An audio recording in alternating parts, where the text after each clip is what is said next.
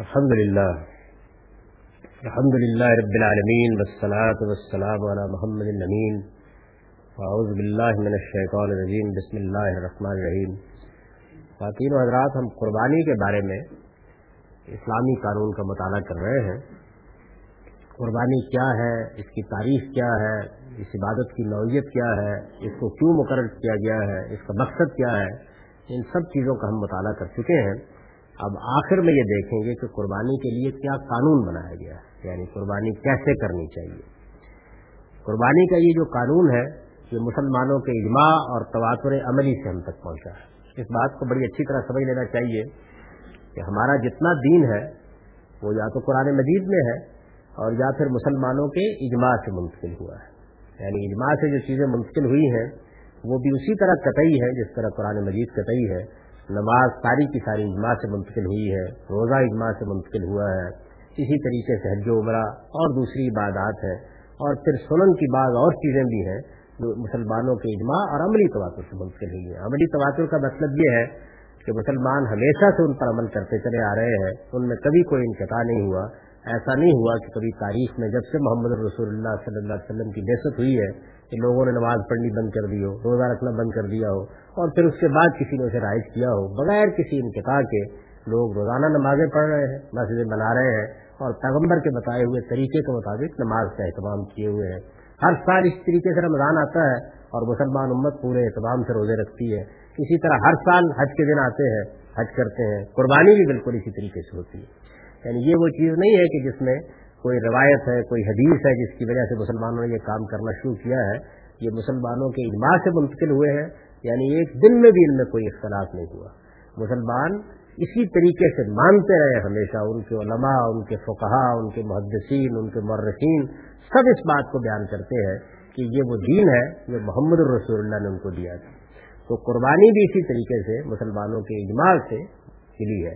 اور پھر مسلمانوں کا ایک عملی تواتر اس کو حاصل ہے۔ ہر سال ہزاروں لاکھوں کی تعداد میں مسلمان یہ قربانی کر رہے ہیں اور کوئی ایسا آدمی جس کو اللہ نے اپنے سلیم دی ہے، ایک منٹ کے لیے بھی یہ تصور نہیں کر سکتا کہ ایسی کوئی چیز، کوئی شخص آئے، مسلمانوں میں آگے جاری کر دے اور ساری امت اس کو اپنا لے۔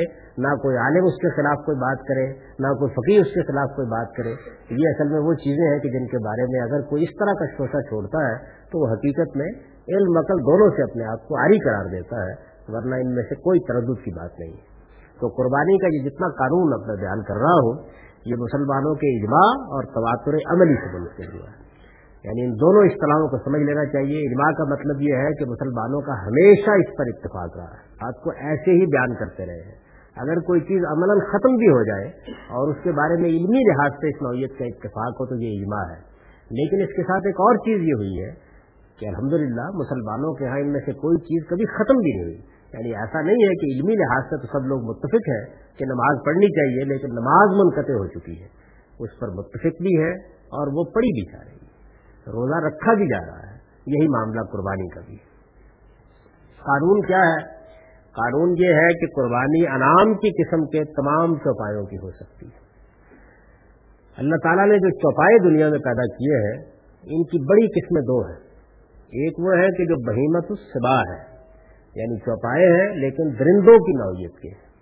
جیسے مثال کے طور پر شیر ہے، جیسے چیتا ہے، اسی طرح وہ سب جانور جن کے اندر درندگی پائی جاتی ہے۔ عام طور پر ان کی کچلیاں ہوتی ہیں، اور یہی وجہ ہے کہ نبی صلی اللہ علیہ وسلم نے بھی ایک موقع پر لوگوں کو سمجھانے کے لیے یہی تعبیر اختیار کی۔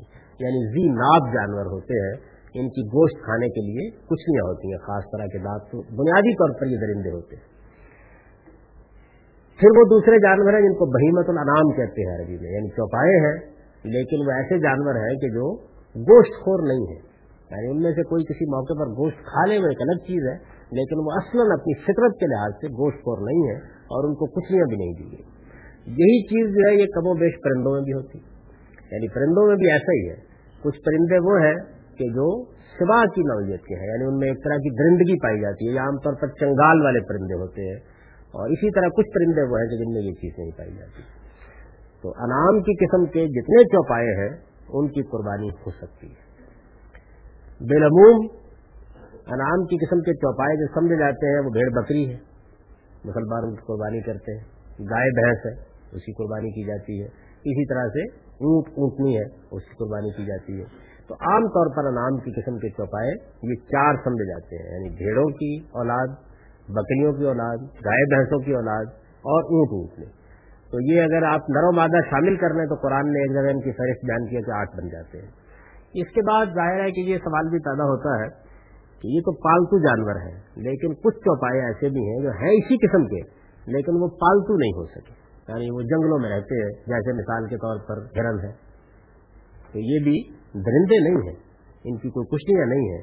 اگر کوئی آدمی یہ کہتا ہے کہ ان کی بھی قربانی ہو سکتی ہے تو بے شک اگر آپ نے پالے ہوئے ہیں تو ان کی قربانی بھی ہو سکتی ہے۔ تو انعام کی قسم کے تمام چوپایوں کی قربانی ہو سکتی ہے۔ اس کا جانور بے عیب اور اچھی عمر کا ہونا چاہیے۔ دوسری بات جو اس میں قانون کے طور پر جاری کی گئی ہے وہ یہ ہے کہ آپ اللہ کی راہ میں ایک چیز دے رہے ہیں۔ اس کو قرآن نے بھی بیان کیا ہے۔ اور یہ بتایا ہے کہ اللہ کی راہ میں اٹھا کے ایسی چیز دینے کی بعض اوقات کوشش کرتے ہو کہ اگر تمہیں کوئی وہ پیش کرے تو سوائے دل کی کراہت سے تم اس کو قبول کرنے کے لیے تیار نہیں ہوتے۔ تو آپ اللہ کی راہ میں کوئی چیز دینے کے لیے جا رہے ہیں، تو یہ بات تو نہیں ہے کہ آپ نمائش کریں اور اس معاملے میں بھی افراد سے کام لیں، وہ بھی اللہ کو ناپسند ہے۔ جیسے ہمارے یہاں بعض اوقات ہوتا ہے کہ دو لاکھ کا جانور ہے اور دس لاکھ کا جانور ہے۔ نہیں اچھا جانور ہونا چاہیے۔ یعنی اپنی استطاعت کے مطابق، اپنی حد غصہ میں۔ ایک یہ ہے کہ ایک آدمی کے پاس اللہ کی راہ میں پیش کرنے کے لیے ہے ہی اتنا۔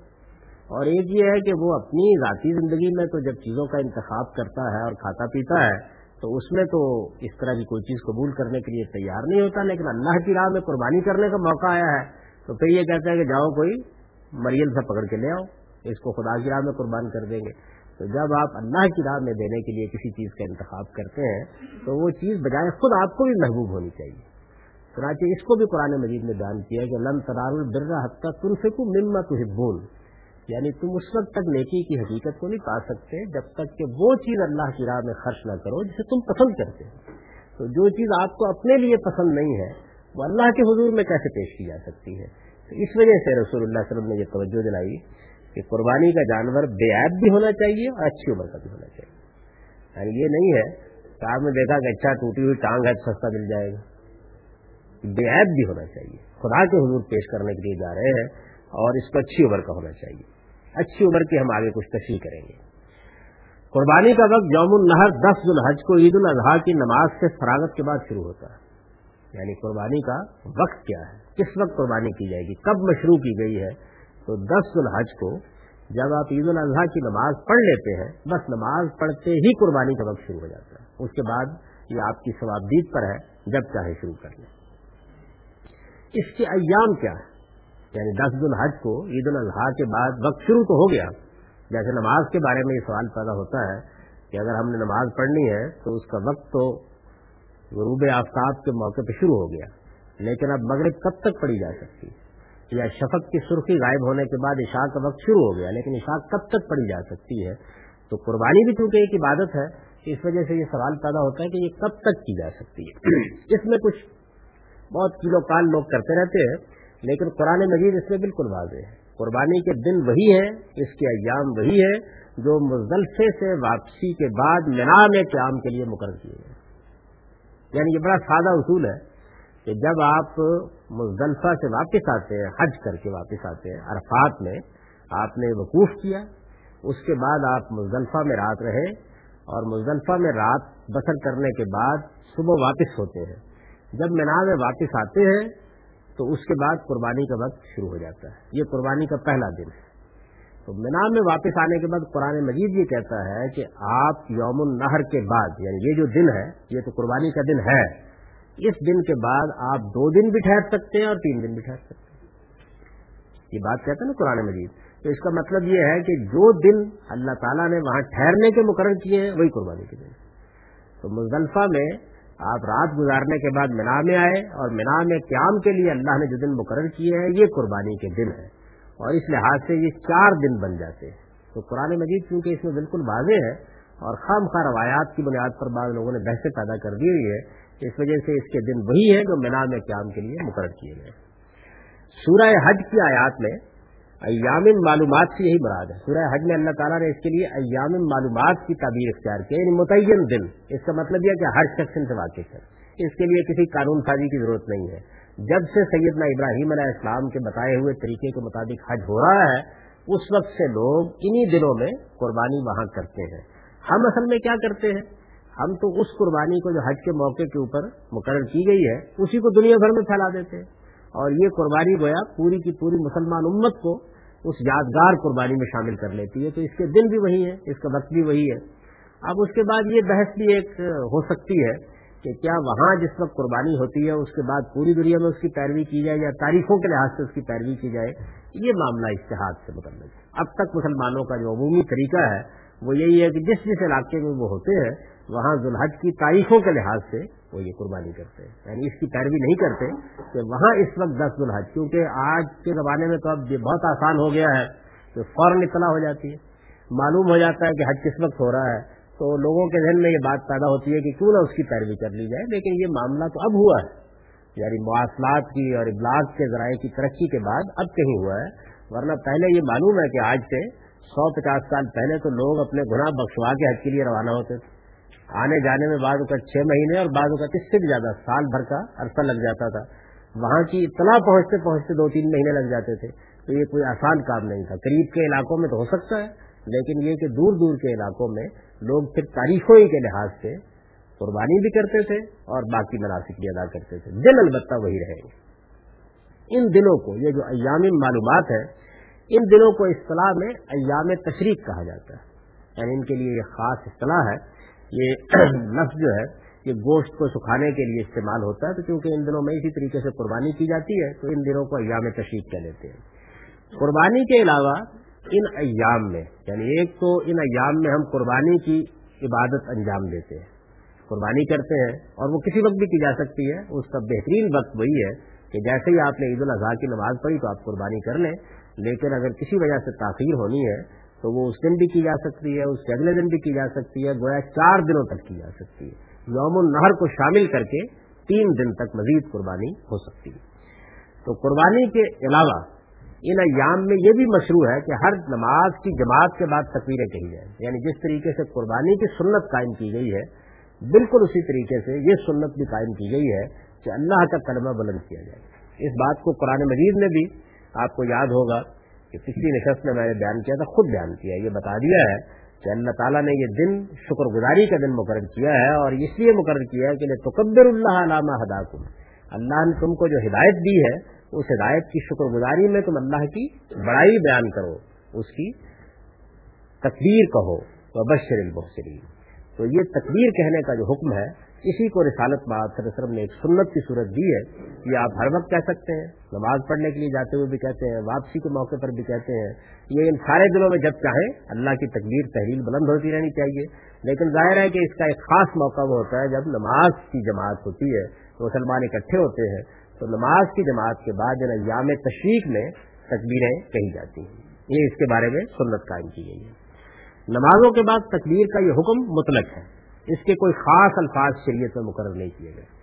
یعنی تکبیر کہنے کا حکم مطلق ہونے کا مطلب یہ ہے کہ اس کے لیے کوئی خاص قیود، حیود، الفاظ یہ نہیں مقرر کیے گئے، بلکہ چھوڑ دیا گیا ہے۔ اور مسلمان عام طور پر جو الفاظ اس کے لیے بڑے پاکیزہ الفاظ ہیں، وہ ادا کر لیتے ہیں، ان سے اس حکم کا منشا پورا ہو جاتا ہے۔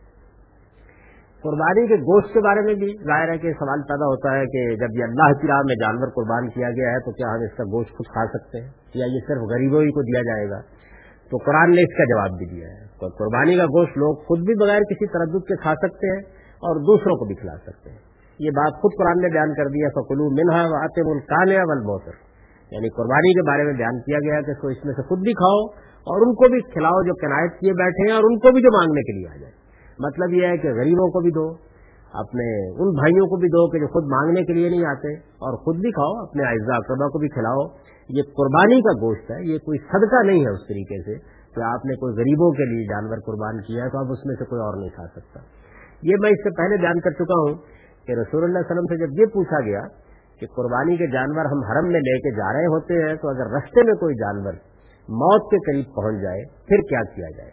تو اس میں آپ نے یہ فرمایا ہے کہ وہ پھر قربانی کا جانور نہیں، شمار ہوگا، آپ اسے ذبح کریں، وہ سب کا ہو جائے گا۔ اس لیے اس میں سے کوئی آدمی خود نہ کھائے اور علامت کے طور پر اس کے اس کے جو نال ہے، وہ خون میں ڈبو کے اس کے کوہان کے ساتھ رکھ لیے جائیں تاکہ بعد میں آنے والے لوگوں کو معلوم ہو جائے کہ یہ کسی کا قربانی کا جانور تھا اور اس نے اس کو قربان کر دیا۔ باقی لوگ کھا سکتے ہیں، لیکن خود قربانی کرنے والے کو جس کے وہ جانور تھے، اسے نہیں کھانا چاہیے۔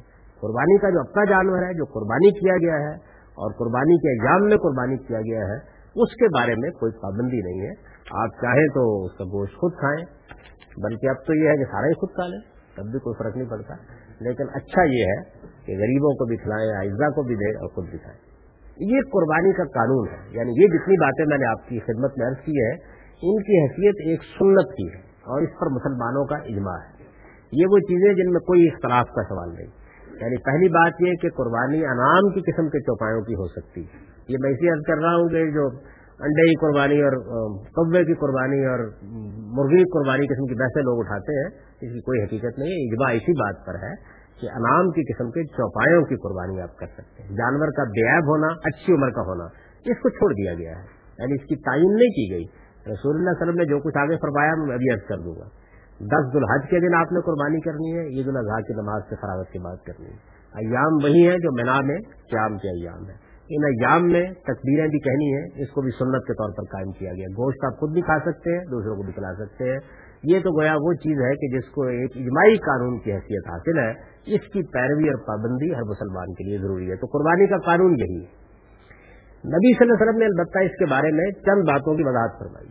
ظاہر ہے کہ ایک قانون جب قائم کر دیا جاتا ہے، تو سوالات پیدا ہو جاتے ہیں۔ احوال کے لحاظ سے بعض صورتیں ایسی سامنے آ جاتی ہیں کہ جن میں کچھ فکی نوعیت کے مسائل پیدا ہو جاتے ہیں۔ تو آج پیدا ہوں گے ظاہر ہے کہ علماء اس کے جواب میں کچھ نہ کچھ آپ کو بتائیں گے۔ لیکن جب رسالت محب صلی اللہ علیہ وسلم کے سامنے اس طرح کو مسئلہ پیدا ہوا، تو آپ نے اس کے بارے میں لوگوں کی رہنمائی فرمائی۔ اور یہ معاملہ جو ہے، اس میں حضور کی اس رہنمائی سے گویا علماء کو بھی رہنمائی حاصل ہوتی ہے کہ اگر ان کو کسی مسئلے میں اس طرح کی صورتحال پیش آ جائے، تو وہ کیسے رائے قائم کرے اس میں جو باتیں ہمیں حدیث کی کتابوں سے، ظاہر ہے کہ فکی سوالات کے جو بات ہیں، یہ سب حدیث سے ملیں گے۔ اس میں پہلی بات یہ ہے اول یہ کہ قربانی ہر حال میں عید کی نماز کے بعد کی جائے گی۔ یعنی یہ نہیں ہو سکتا کہ آپ کہیں کہ یوم النہر آ گیا ہے تو صبح صبح قربانی کر کے اطمینان سے نماز پڑھ لیں گے۔ یعنی آپ کو عید کی نماز کے بعد قربانی کرنی ہے، اس کو حضور نے واضح کر دیا ہے۔ یہ بتا دیا ہے کہ اس میں اشتہاد کی کوئی گنجائش نہیں ہے۔ بلکہ یہ ہے کہ یہ اگر پہلے کر لی گئی ہے تو حضور نے فرمایا یہ محض زبیہ ہے، اسے عید الاضحیٰ کی قربانی قرار نہیں دیا جاتا۔ اس کا ایک وقت مقرر ہے، یہ بالکل ایسے ہی ہے کہ آپ زہر کی نماز زہر کے وقت سے پہلے پڑھ لیں۔ یعنی وہ دس بجے پڑھ کے فارغ ہو جائیں گے، چلیے ٹھیک ہے، باقی کام بعد میں کر لیں گے۔ جو جس چیز کا وقت ہے، وہ اسی موقع پر کام ہوگا تو اللہ کے ہاں ادا ہوگا۔ ظاہر ہے کہ یہ عبادات کی نوعیت کا معاملہ یہی ہے۔ عبادات کیونکہ اللہ کے ساتھ ایک تعلق کی علامتی چیزیں ہوتی ہیں، تو ان کو اگر اس طریقے سے لوگوں پر چھوڑ دیا جائے تو پھر ان کی اصل روح ختم ہونا شروع ہو جاتی ہے۔ تو عید الاضحیٰ کی نماز کے بعد ہو سکتی ہے اس سے پہلے ہو جائے گی تو آپ کو دہرانا ہوگی قربانی، وہ قربانی پھر نہیں ہوئی۔ دوم یہ کہ قربانی کے لیے اچھی عمر کیا ہے؟ اب ظاہر ہے کہ قانون تو یہی تھا کہ اچھی عمر کا ہو، بے عیب ہو، لیکن پھر اچھی عمر کے بارے میں بہت سے سوالات پیدا ہو جاتے ہیں۔ تو حضور نے اس میں کچھ رہنمائی فرمائی۔ آپ نے کہا کہ جو بکری کا بچہ ہے، وہ کم سے کم ایک سال کا ہو تو یہ اچھی عمر ہے۔ یعنی یہ گویا، یہ نہ سال کی یہ قانونی بات ہے یہ۔ بلکہ اچھی عمر کے بارے میں ایک رہنمائی ہے جو آپ کو حضور صلی اللہ علیہ وسلم سے مل گئی بکری کا بچہ کم سے کم ایک سال کا ہو، گائے بیل دو سال اور اونٹنا یا اونٹنی کم سے کم پانچ سال کی ہونی چاہیے۔ بکری کے بچے کے معاملے میں تو میں نے دیکھا ہے کہ لوگ بڑا اہتمام کرتے ہیں کہ ایک سال سے ادھر ادھر نہیں ہونا چاہیے۔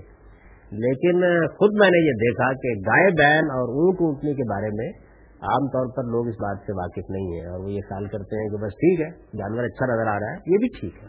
ایسا نہیں کہا جا سکتا کہ آپ کی قربانی نہیں ہوگی، لیکن بہرحال حضور کی رہنمائی جو ایک ایسے علاقے میں پیدا ہوئے تھے جس میں جانوروں کو لوگ بہت اچھی طرح جانتے سمجھتے تھے، تو آپ نے یہ بتایا کہ گائے بیل دو سال سے کم عمر کی نہیں ہونی چاہیے۔ اونٹ اونٹنی پانچ سال سے کم عمر کی نہیں ہونی چاہیے۔ یعنی یہ ان کی اچھی عمر ہے۔ اب ظاہر ہے کہ سوال پیدا ہوتا ہے جی کہ یہ جانور اگر نہ میسر ہو، تو آپ نے فرمایا کہ پھر میڈا ذبح کر لو یعنی بھیڑ کا بچہ ذبح کر لو۔ کیونکہ یہ چھ ماہ کا بھی ہو تو اچھا ہی لگتا ہے۔ اس وجہ سے یہ کفایت کر جائے تو یہ نامیسر ہو۔ اس سے یہ بھی معلوم ہوتا ہے کہ اگر کہ قربانی ان سب جانوروں کی ہو سکتی ہے، لیکن بہرحال اس میں کچھ ترجیح بھی ہے۔ یعنی یہ معلوم ہوتا ہے کچھ ترجیح بھی ہے۔ اگر نہ میسر ہو تو پھر آپ چھ مہینے کا ایک مہینہ دے اور قربانی کر لیں۔ اچھا پھر یہ کہ سوم یہ کہ گائے بیل اور اونٹ یا اونٹنی کی قربانی میں ایک سے زیادہ لوگ شریک ہو سکتے ہیں۔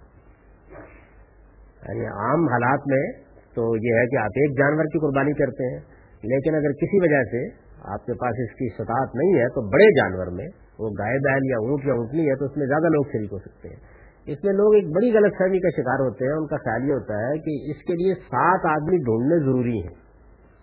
نہیں، آپ ایک کر لیں، دو آدمی مل کے کر لیں، تین آدمی کر لیں یعنی سات تک ہو سکتے ہیں۔ اس کا مطلب یہ ہے۔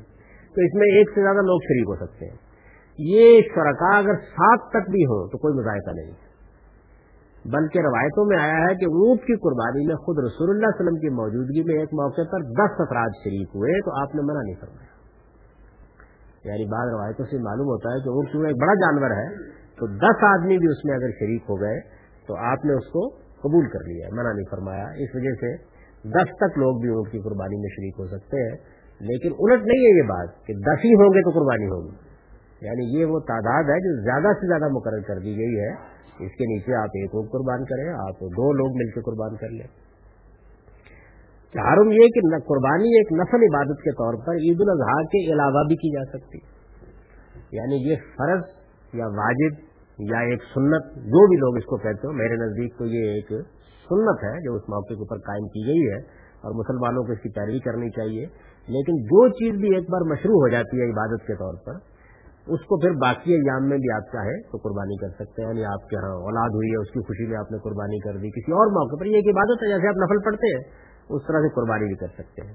چنانچہ لوگوں نے جب عقیقے کے بارے میں پوچھا، تو آپ نے فرمایا تم میں سے جو بچے کی پیدائش پر قربانی کرنا چاہے کر لے نبی صلی اللہ علیہ وسلم نے بچے کی پیدائش پر جو عام طور پر ہمارے یہاں قربانی کی جاتی ہے، دو بکرے یا ایک بکرا، اس کو یہی حیثیت دی ہے۔ یعنی یہ کوئی باقاعدہ سنت نہیں ہے جو عقیقے کی قائم کی گئی ہے۔ لوگ عرب میں پہلے سے یہ قربانی کرتے تھے۔ یعنی ان کے ہاں یہ رواج تھا کہ بچے کی پیدائش کے بعد قربانی کرتے تھے۔ حضور سے پوچھا گیا تو آپ نے فرمایا کہ مجھے یہ عقیقے کا لفظ تو پسند نہیں ہے، لیکن اللہ کی راہ میں قربانی ہے۔ اگر تم خوشی محسوس کرتے ہو اور اللہ کی شکر گزاری میں قربانی کرنا چاہتے ہو تو ضرور قربانی کر لو۔ اس میں یہ بھی کوئی بات نہیں ہے کہ دو مقرر کیے گئے یا ایک مقرر کیا گیا ہے۔ یہ آپ کے اپنے احساسات و جذبات پر ہے۔ آپ جتنے جانور چاہیں قربان کر لیں، ایک قربان کر لیں، دو کر لیں۔ لڑکی اور لڑکے کے معاملے میں بھی کوئی فرق شریعت کی حد تک اس معاملے میں نہیں کیا گیا۔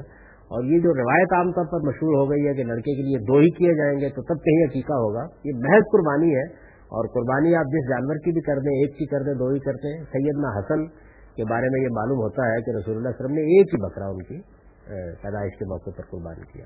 تو اس میں بھی کوئی خاص تحریر یا کوئی خاص پابندی نہیں ہے۔ یہ قربانی کا بعد ہے جو اس کے ساتھ ہی پایا تکمیل کو پہنچ گیا۔ اقول و قولی حاضر اللہ